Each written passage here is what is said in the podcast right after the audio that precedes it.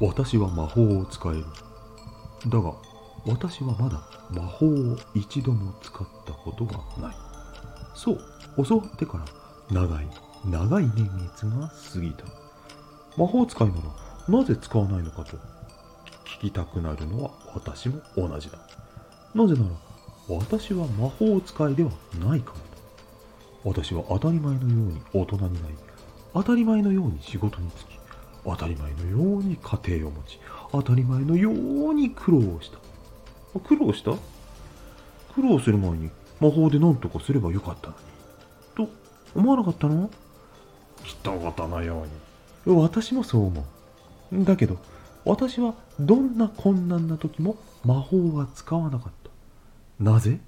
と思うかい？思うだろうね。使わなかったから今の自分があると思っている。地位も名声も手に入れることができた。私はこの魔法は使わないでおくよ。死ぬまでね。よかったらお譲りするよ。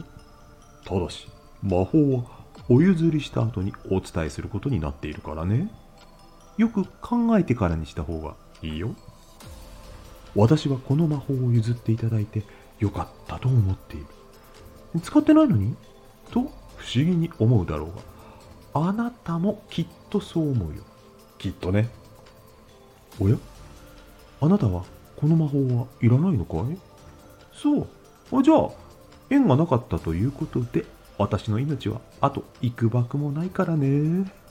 気が変わったら早めにお越しください。では。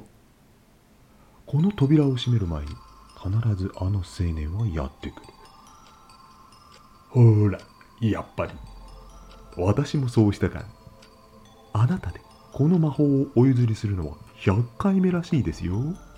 私が99回目だったのでね。そう聞いてますよ。